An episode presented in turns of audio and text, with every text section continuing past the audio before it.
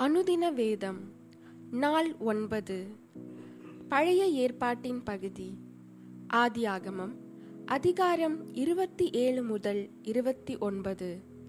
ஆதியாகமம் அதிகாரம் இருபத்தி ஏழு. ஈசாக்கு முதிர்வயதானதினால் அவன் கண்கள் இருளடைந்து பார்வையற்று போனபோது அவன் தன் மூத்த குமாரனாகிய ஏசாவை அழைத்து என் மகனே என்றான். அவன் இதோ இருக்கிறேன் என்றான். அப்பொழுது அவன் நான் முதிர்வயதானேன் என் மரணம் இன்ன நாளில் என்று அறியேன். ஆகையால் நீ உன் ஆயுதங்களாகிய உன் அம்பரா துணியையும் உன் வில்லையும் எடுத்துக்கொண்டு வனத்துக்குப் போய் எனக்காக வேட்டையாடி அதை எனக்கு பிரியமாயிருக்கிற ருசியுள்ள பதார்த்தங்களாக சமைத்து நான் புசிக்கவும் நான் மரணமடையும் முன்னே என் ஆத்துமா உன்னை ஆசீர்வதிக்கவும் என்னிடத்தில் கொண்டு வா என்றான். ஈசாக்கு தன் குமாரனாகிய ஏசாவோடே பேசுகையில் ரெபேக்கால் கேட்டுக்கொண்டிருந்தாள். ஏசா வேட்டையாடி கொண்டு வரும்படி வனத்துக்கு போனான். அப்பொழுது ரெபேக்கால் தன் குமாரனாகிய யாக்கோபை நோக்கி உன் தகப்பன் உன் சகோதரனாகிய ஏசாவை அழைத்து நான் புசித்து எனக்கு மரணம் வரும் முன்னே கர்த்தரை முன்னிட்டு உன்னை ஆசீர்வதிக்கும்படி நீ எனக்காக வேட்டையாடி அதை எனக்கு ருசியுள்ள பதார்த்தங்களாக சமைத்து கொண்டு வா என்று சொல்ல கேட்டேன். ஆகையால் என் மகனே என் சொல்லை கேட்டு நான் உனக்கு கற்பிக்கிறபடி செய். நீ ஆட்டு மந்தைக்கு போய் இரண்டு நல்ல வெள்ளாட்டுக்குட்டிகளை கொண்டு வா. நான் அவைகளை உன் தகப்பனுக்கு பிரியமானபடி ருசியுள்ள பதார்த்தங்களாக சமைப்பேன். உன் தகப்பன் தாம் மரணமடையும் முன்னே உன்னை ஆசீர்வதிக்கும்படி அவர் புசிப்பதற்கு நீ அதை அவரிடத்தில் கொண்டு போக வேண்டும் என்றாள். அதற்கு யாக்கோபு தன் தாயாகிய ரெபெக்காலை நோக்கி என் சகோதரனாகிய ஏசா ரோமம் மிகுந்தவன்.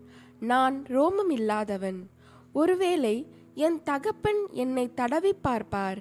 அப்பொழுது நான் அவருக்கு எத்தனாய் காணப்பட்டு என்மேல் ஆசீர்வாதத்தை அல்ல சாபத்தை வரப்பண்ணி கொள்வேனே என்றான். அதற்கு அவன் தாய் என் மகனே உன்மேல் வரும் சாபம் என்மேல் வரட்டும். என் சொல்லை மாத்திரம் கேட்டு நீ போய் அவைகளை என்னிடத்தில் கொண்டு வா என்றாள். அவன் போய் அவைகளை பிடித்து தன் தாயினிடத்தில் கொண்டு வந்தான். அவனுடைய தாய் அவன் தகப்பனுக்கு பிரியமானபடி ருசியுள்ள பதார்த்தங்களை சமைத்தாள். பின்பு ரெபேக்கால் வீட்டிலே தன்னிடத்தில் இருந்த தன் மூத்த மகனாகிய ஏசாவின் நல்ல வஸ்திரங்களை எடுத்து தன் இளைய மகனாகிய யாக்கோபுக்கு உடுத்தி வெள்ளாட்டு குட்டிகளின் தோலை அவன் கைகளிலேயும் ரோமமில்லாத அவன் கழுத்திலேயும் போட்டு தான் சமைத்த ருசியுள்ள பதார்த்தங்களையும் அப்பங்களையும் தன் குமாரனாகிய யாக்கோபின் கையிலே கொடுத்தாள். அவன் தன் தகப்பனிடத்தில் வந்து என் தகப்பனே என்றான். அதற்கு அவன் இதோ இருக்கிறேன் நீ யார் என் மகனே? என்றான். அப்பொழுது யாக்கோபு தன் தகப்பனை நோக்கி நான் உமது மூத்த மகனாகிய ஏசா நீர் எனக்கு சொன்னபடியே செய்தேன். உம்முடைய ஆத்துமா என்னை ஆசீர்வதிக்கும்படி நீர் எழுந்து உட்கார்ந்து நான் வேட்டையாடி கொண்டு வந்ததை புசியும் என்றான். அப்பொழுது ஈசாக்கு தன் குமாரனை நோக்கி என் மகனே இது உனக்கு இத்தனை சீக்கிரமாய் எப்படி அகப்பட்டது? என்றான். அவன் உம்முடைய தேவனாகிய கர்த்தர் எனக்கு நேரிட பண்ணினார் என்றான். அப்பொழுது ஈசாக்கு யாக்கோபை நோக்கி என் மகனே நீ என் குமாரனாகிய ஏசாதானோ அல்லவோ என்று நான் உன்னை தடவி பார்க்கும்படி கிட்ட வா என்றான். யாக்கோபு தன் தகப்பனாகிய ஈசா கண்டையில் கிட்ட போனான். அவன் இவனை தடவி பார்த்து சத்தம் யாக்கோபின் சத்தம். கைகளோ ஏசாவின் கைகள் என்று சொல்லி அவனுடைய கைகள் அவன் சகோதரனாகிய ஏசாவின் கைகளைப் போல ரோமமுள்ளவைகளாய் இருந்தபடியினாலே இன்னான் என்று அறியாமல் அவனை ஆசீர்வதித்து நீ என் குமாரனாகிய ஏசாதானோ? என்றான். அவன் நான் தான் என்றான். அப்பொழுது அவன் என் குமாரனே நீ வேட்டையாடி கொண்டு வந்ததை நான் புசித்து என் ஆத்துமா உன்னை ஆசீர்வதிக்கும்படி அதை என் கிட்ட கொண்டு வா என்றான். அவன் அதை கிட்ட கொண்டு போனான். அப்பொழுது அவன் புசித்தான். பிற்பாடு திராட்சரசம் அவனுக்கு கொண்டு வந்து கொடுத்தான். அவன் குடித்தான். அப்பொழுது அவன் தகப்பனாகிய ஈசாக்கு அவனை நோக்கி என் மகனே நீ கிட்ட வந்து என்னை முத்தஞ்செய் என்றான். அவன் கிட்ட போய் அவனை முத்தஞ்செய்தான் அப்பொழுது அவனுடைய வஸ்திரங்களின் வாசனையை மோந்து இதோ என் குமாரனுடைய வாசனை கர்த்தர் ஆசீர்வதித்த வயல்வெளியின் வாசனையைப் போல் இருக்கிறது. தேவன் உனக்கு வானத்து பனியையும் பூமியின் கொழுமையையும் கொடுத்து மிகுந்த தானியத்தையும் திராட்சரசத்தையும் தந்தருளுவாராக. ஜனங்கள் உன்னை சேவிக்கவும் ஜாதிகள் உன்னை வணங்கவும் கடவர்கள். உன் சகோதரருக்கு எஜமானாய் இருப்பாய். உன் தாயின் பிள்ளைகள் உன்னை வணங்குவார்கள். உன்னை சபிக்கிறவர்கள் சபிக்கப்பட்டவர்களும் உன்னை ஆசீர்வதிக்கிறவர்கள் ஆசீர்வதிக்கப்பட்டவர்களுமாய் இருப்பார்கள் என்று சொல்லி அவனை ஆசீர்வதித்தான். ஈசாக்கு யாக்கோபை ஆசீர்வதித்து முடிந்தபோது யாக்கோபு தன் தகப்பனாகிய ஈசாக்கின் சமூகத்தை விட்டு புறப்பட்ட உடனே அவன் சகோதரனாகிய ஏசா வேட்டையாடி வந்து சேர்ந்தான். அவனும் ருசியுள்ள பதார்த்தங்களை சமைத்து தன் தகப்பன் அண்டைக்கு கொண்டு வந்து தகப்பனை நோக்கி உம்முடைய ஆத்துமா என்னை ஆசீர்வதிக்கும்படி என் தகப்பனார் எழுந்திருந்து உம்முடைய குமாரனாகிய நான் வேட்டையாடி கொண்டு வந்ததை புசிப்பாராக என்றான். அப்பொழுது அவன் தகப்பனாகிய ஈசாக்கு நீ யார் என்றான். அதற்கு அவன் நான் உமது மூத்த மகனாகிய ஏசா என்றான். அப்பொழுது ஈசாக்கு மிகவும் பிரமித்து நடுங்கி வேட்டையாடி எனக்கு கொண்டு வந்தானே அவன் யார்? நீ வரும் முன்னே அவை எல்லாவற்றிலும் நான் புசித்து அவனை ஆசீர்வதித்தேனே அவன் ஆசீர்வதிக்கப்பட்டவனாகவும் இருப்பான் என்றான். ஏசா தன் தகப்பனுடைய வார்த்தைகளை கேட்டவுடனே மிகவும் மனங்கசந்து உரத்த சத்தமிட்டு அலறி தன் தகப்பனை நோக்கி என் தகப்பனே என்னையும் ஆசீர்வதியும் என்றான். அதற்கு அவன் உன் சகோதரன் தந்திரமாய் வந்து உன்னுடைய ஆசீர்வாதத்தை பெற்றுக்கொண்டான் என்றான். அப்பொழுது அவன் அவன் பெயர் யாக்கோபு எனப்படுவது சரியல்லவா? இதோடே இரண்டு தரம் என்னை மோசம் போக்கினான். என் சேஷ்ட புத்திர பாகத்தை எடுத்துக்கொண்டான் இதோ இப்பொழுது என் ஆசீர்வாதத்தையும் வாங்கி கொண்டான் என்று சொல்லி நீர் எனக்கு ஒரு ஆசீர்வாதத்தை ஆகிலும் வைத்து வைக்கவில்லையா என்றான். ஈசாக்கு ஏசாவுக்கு பிரதியுத்தரமாக இதோ நான் அவனை உனக்கு எஜமானாக வைத்தேன். அவன் சகோதரர் எல்லாரையும் அவனுக்கு ஊழியக்காரராக கொடுத்து அவனை தானியத்தினாலும் திராட்சரசத்தினாலும் ஆதரித்தேன். இப்பொழுதும் என் மகனே நான் உனக்கு என்ன செய்வேன்? என்றான். ஏசா தன் தகப்பனை நோக்கி என் தகப்பனே இந்த ஒரே ஆசீர்வாதம் மாத்திரமா உம்மிடத்தில் உண்டு? என் தகப்பனே என்னையும் ஆசீர்வதியும் என்று சொல்லி ஏசா சத்தமிட்டு அழுதான். அப்பொழுது அவன் தகப்பனாகிய ஈசாக்கு அவனுக்கு பிரதியுத்தரமாக உன் வாசஸ்தலம் பூமியின் சாரத்தோடும் உயர வானத்திலிருந்து இறங்கும் பனியோடும் இருக்கும். உன் பட்டயத்தினாலே நீ பிழைத்து உன் சகோதரனை சேவிப்பாய். நீ மேற்கொள்ளும் காலம் வரும்போதோ உன் கழுத்தில் இருக்கிற அவனுடைய நுகத்தடியை முறித்து போடுவாய் என்றான். யாக்கோபை தன் தகப்பன் ஆசீர்வதித்ததின் நிமித்தம் ஏசா யாக்கோபை பகைத்து என் தகப்பனுக்காக துக்கிக்கும் நாட்கள் சீக்கிரமாய் வரும். அப்பொழுது என் சகோதரனாகிய யாக்கோபை கொன்று போடுவேன் என்று ஏசா தன் இருதயத்திலே சொல்லிக்கொண்டான் மூத்த மகனாகிய ஏசாவின் வார்த்தைகள் ரெபெக்காளுக்கு அறிவிக்கப்பட்டது. அப்பொழுது அவள் தன் இளைய மகனாகிய யாக்கோபை அழைத்து உன் சகோதரனாகிய ஏசா உன்னை கொன்று போட நினைத்து தன்னை தேற்றிக் கொள்ளுகிறான். ஆகையால் என் மகனே நான் சொல்வதை கேட்டு எழுந்து புறப்பட்டு ஆரானில் இருக்கிற என் சகோதரனாகிய லாபானிடத்துக்கு ஓடிப்போய் உன் சகோதரன் உன்மேல் வைத்த கோபம் தனியும் மட்டும் சில நாள் அவனிடத்திலே இரு. உன் சகோதரன் உன்மேல் வைத்த கோபம் தணிந்து நீ அவனுக்கு செய்ததை அவன் மறந்தபின் நான் ஆள் அனுப்பி அவ்விடத்திலிருந்து உன்னை அழைப்பிப்பேன். நான் ஒரே நாளில் உங்கள் இருவரையும் ஏன் இழந்து போக வேண்டும்? என்றாள். பின்பு ரெபெக்கால் ஈசாக்கை நோக்கி ஏத்தின் குமாரத்திகளின் நிமித்தம் என் உயிர் எனக்கு வெறுப்பாயிருக்கிறது. இந்த தேசத்து பெண்களாகிய ஏத்தின் குமாரத்திகளில் யாக்கோபு ஒரு பெண்ணை கொள்வானானால் என் உயிர் இருந்து ஆவதென்ன என்றாள். ஆதி ஆகமம் அதிகாரம் இருபத்தி எட்டு.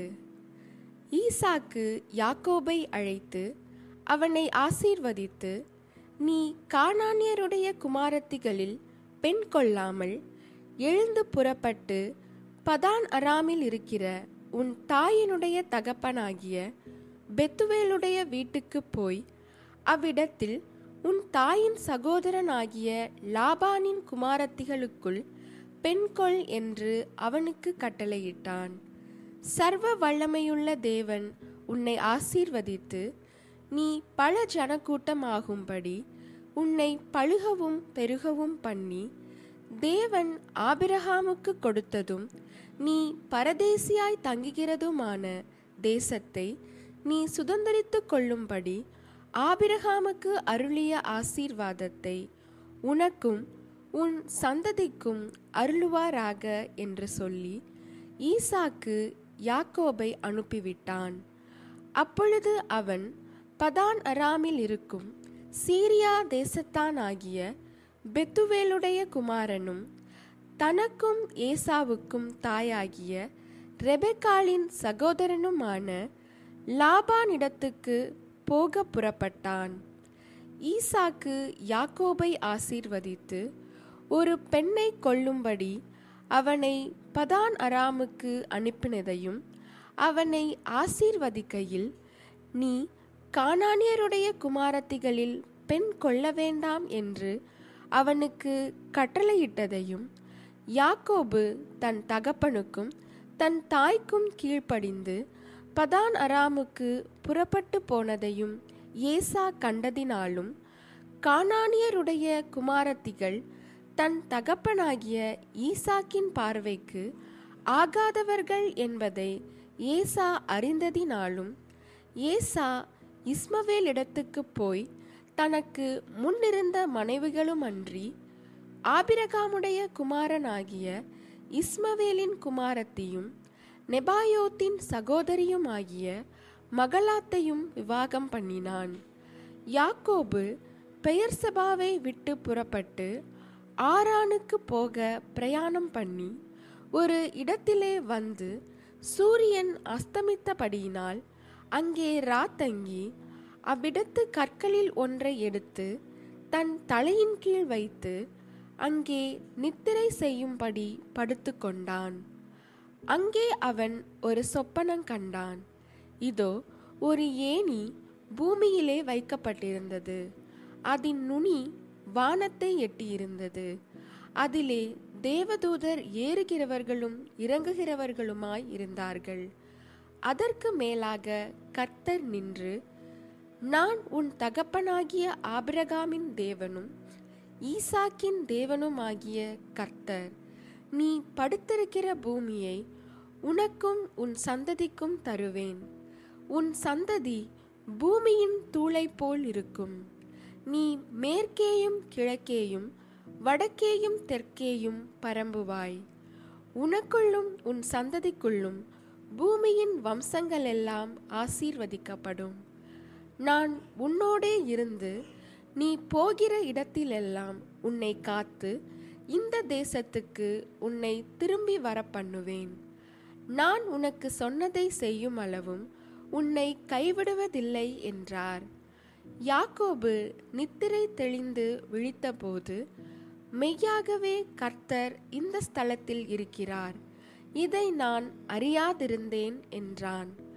அவன் பயந்து இந்த ஸ்தலம் எவ்வளவு பயங்கரமாயிருக்கிறது. இது தேவனுடைய வீடே அல்லாமல் வேறல்ல. இது வானத்தின் வாசல் என்றான். அதிகாலையிலே யாக்கோபு எழுந்து தன் தலையின் கீழ் வைத்திருந்த கல்லை எடுத்து அதை தூணாக நிறுத்தி அதன்மேல் எண்ணெய் வார்த்து அந்த ஸ்தலத்திற்கு பெத்தேல் என்று பெயரிட்டான். அதற்கு முன்னே அவ்வூருக்கு லூஸ் என்னும் பேர் இருந்தது. அப்பொழுது யாக்கோபு தேவன் என்னோடே இருந்து நான் போகிற இந்த வழியிலே என்னை காப்பாற்றி உண்ண ஆகாரமும் உடுக்க வஸ்திரமும் எனக்கு தந்து என்னை என் தகப்பன் வீட்டுக்கு சமாதானத்தோடே திரும்பி வர பண்ணுவாரானால் கர்த்தர் எனக்கு தேவனாயிருப்பார். நான் தூணாக நிறுத்தின இந்த கல் தேவனுக்கு வீடாகும். தேவரீர் எனக்கு தரும் எல்லாவற்றிலும் உமக்கு தசமபாகம் செலுத்துவேன் என்று சொல்லி பொருத்தனை பண்ணி கொண்டான் ஆதியாகமம் அதிகாரம் இருபத்தி ஒன்பது. யாக்கோபு பிரயாணம் பண்ணி கீழ்த்திசையாரின் தேசத்தில் போய் சேர்ந்தான். அங்கே வயல்வெளியிலே ஒரு கிணற்றையும் அதன் அருகே மடக்கியிருக்கிற மூன்று ஆட்டு மந்தைகளையும் கண்டான். அந்த கிணற்றிலே மந்தைகளுக்கு தண்ணீர் காட்டுவார்கள். அந்த கிணற்றின் வாய் ஒரு பெரிய கல்லினால் அடைக்கப்பட்டிருந்தது. அவ்விடத்தில் மந்தைகள் எல்லாம் சேர்ந்த பின் கிணற்றின் வாயில் இருக்கும் கல்லை மேய்ப்பர் புரட்டி ஆடுகளுக்கு தண்ணீர் காட்டி மறுபடியும் கல்லை முன்னிருந்தபடி கிணற்றின் வாயில் வைப்பார்கள். யாக்கோபு அவர்களை பார்த்து சகோதரரே நீங்கள் எவ்விடத்தார்? என்றான். அவர்கள் நாங்கள் ஆரான் ஊரார் என்றார்கள். அப்பொழுது அவன் நாகோரின் குமாரனாகிய லாபானை அறிவீர்களா? என்று கேட்டான். அறிவோம் என்றார்கள். அவன் சுகமாயிருக்கிறானா? என்று விசாரித்தான். அதற்கு அவர்கள் சுகமாயிருக்கிறான். அவன் குமாரத்தியாகிய ராகேல் அதோ ஆடுகளை ஓட்டிக்கொண்டு வருகிறாள் என்று சொன்னார்கள். அப்பொழுது அவன் இன்னும் வெகு பொழுதிருக்கிறதே இது மந்தைகளை சேர்க்கிற வேலை அல்லவே ஆட்டுகளுக்கு தண்ணீர் காட்டி இன்னும் மேய விடலாம் என்றான். அதற்கு அவர்கள் எல்லா மந்தைகளும் சேரும் முன்னே அப்படி செய்யக்கூடாது. சேர்ந்த பின் கிணற்றின் வாயிலுள்ள கல்லை புரட்டுவார்கள். அப்பொழுது ஆடுகளுக்கு தண்ணீர் காட்டுவோம் என்றார்கள். அவர்களோடே அவன் பேசிக்கொண்டிருக்கும் போதே தன் தகப்பனுடைய ஆடுகளை மேய்த்து கொண்டிருந்த ராகேல் அந்த ஆடுகளை ஓட்டிக்கொண்டு வந்தாள். யாக்கோபு தன் தாயின் சகோதரனான லாபானுடைய குமாரத்தியாகிய ராகேலையும் தன் தாயின் சகோதரனாகிய லாபானின் ஆடுகளையும் கண்டபோது யாக்கோபு போய் கிணற்றின் வாயிலிருந்த கல்லை புரட்டி தன் தாயின் சகோதரனாகிய லாபானின் ஆடுகளுக்கு தண்ணீர் காட்டினான். பின்பு யாக்கோபு ராகேலை முத்தம் செய்து சத்தமிட்டு அழுது தான் அவள் தகப்பனுடைய மருமகன் என்றும் ரெபெக்காலின் குமாரன் என்றும் ராகேலுக்கு அறிவித்தான். அவள் ஓடிப்போய் தன் தகப்பனுக்கு அறிவித்தாள். லாபான் தன் சகோதரியின் குமாரனாகிய யாக்கோபுடைய செய்தியை கேட்டபோது அவனுக்கு எதிர்கொண்டோடி அவனை கட்டிக்கொண்டு முத்தம் செய்து தன் வீட்டுக்கு அழைத்து கொண்டு போனான். அவன் தன் காரியங்களை எல்லாம் விவரமாய் லாபானுக்கு சொன்னான். அப்பொழுது லாபான் நீ என் எலும்பும் என் மாம்சமும் ஆனவன் என்றான். ஒரு மாதம் வரைக்கும் யாக்கோபு அவனிடத்தில் தங்கினான். பின்பு லாபான் யாக்கோபை நோக்கி நீ என் மருமகனாயிருப்பதினால் சும்மா எனக்கு வேலை செய்யலாமா? சம்பளம் எவ்வளவு கேட்கிறாய் சொல் என்றான். லாபானுக்கு இரண்டு குமாரத்திகள் இருந்தார்கள். மூத்தவள் பேர் லேயாள். இளையவள் பேர் ராகேல். லேயாளுடைய கண்கள் கூச்ச பார்வையாயிருந்தது ராகேலோ ரூபவதியும் பார்வைக்கு அழகானவளுமாயிருந்தாள். யாக்கோபு ராகேல் பேரில் பிரியப்பட்டு உம்முடைய இளைய குமாரத்தி ஆகிய ராகேலுக்காக உம்மிடத்தில் ஏழு வருஷம் வேலை செய்கிறேன் என்றான். அதற்கு லாபான் நான் அவளை அந்நிய புருஷனுக்கு கொடுக்கிறதை பார்க்கிலும் அவளை உனக்கு கொடுக்கிறது உத்தமம். என்னிடத்தில் தரித்திரு என்றான். அந்தபடியே யாக்கோபு ராகேலுக்காக ஏழு வருஷம் வேலை செய்தான். அவள் பேரில் இருந்த பிரியத்தினாலே அந்த வருஷங்கள் அவனுக்கு கொஞ்ச நாளாக தோன்றினது. பின்பு யாக்கோபு லாபானை நோக்கி என் நாட்கள் நிறைவேறினபடியால் என் மனைவியிடத்தில் நான் சேரும்படி அவளை எனக்கு தர வேண்டும் என்றான். அப்பொழுது லாபான் அவ்விடத்து மனிதர் எல்லாரையும் கூடி வரச் செய்து விருந்து பண்ணினான். அன்று இரவிலே அவன் தன் குமாரத்தி ஆகிய லேயாளை அழைத்து கொண்டு போய் அவனிடத்தில் விட்டான். அவளை அவன் சேர்ந்தான். லாபான் தன் வேலைக்காரியாகிய சில்பாலை தன் குமாரத்தியாகிய லேயாளுக்கு வேலைக்காரியாக கொடுத்தான். காலையிலே இதோ அவள் லேயாள் என்று யாக்கோபு கண்டு லாபானை நோக்கி ஏன் எனக்கு இப்படி செய்தீர்? ராகேலுக்காக அல்லவா உம்மிடத்தில் வேலை செய்தேன்? பின்ன ஏன் எனக்கு வஞ்சகம் பண்ணினீர்? என்றான். அதற்கு லாபான் மூத்தவள் இருக்க இளையவளை கொடுப்பது இவ்விடத்து வழக்கம் அல்ல இவளுடைய ஏழு நாளை நிறைவேற்று. அவளையும் உனக்கு தருவேன். அவளுக்காகவும் நீ இன்னும் ஏழு வருஷம் என்னிடத்திலே வேலை செய் என்றான். அந்தபடியே யாக்கோபு இவளுடைய ஏழு நாளை நிறைவேற்றினான். அப்பொழுது தன் குமாரத்தியாகிய ராகேலையும் அவனுக்கு மனைவியாக கொடுத்தான்.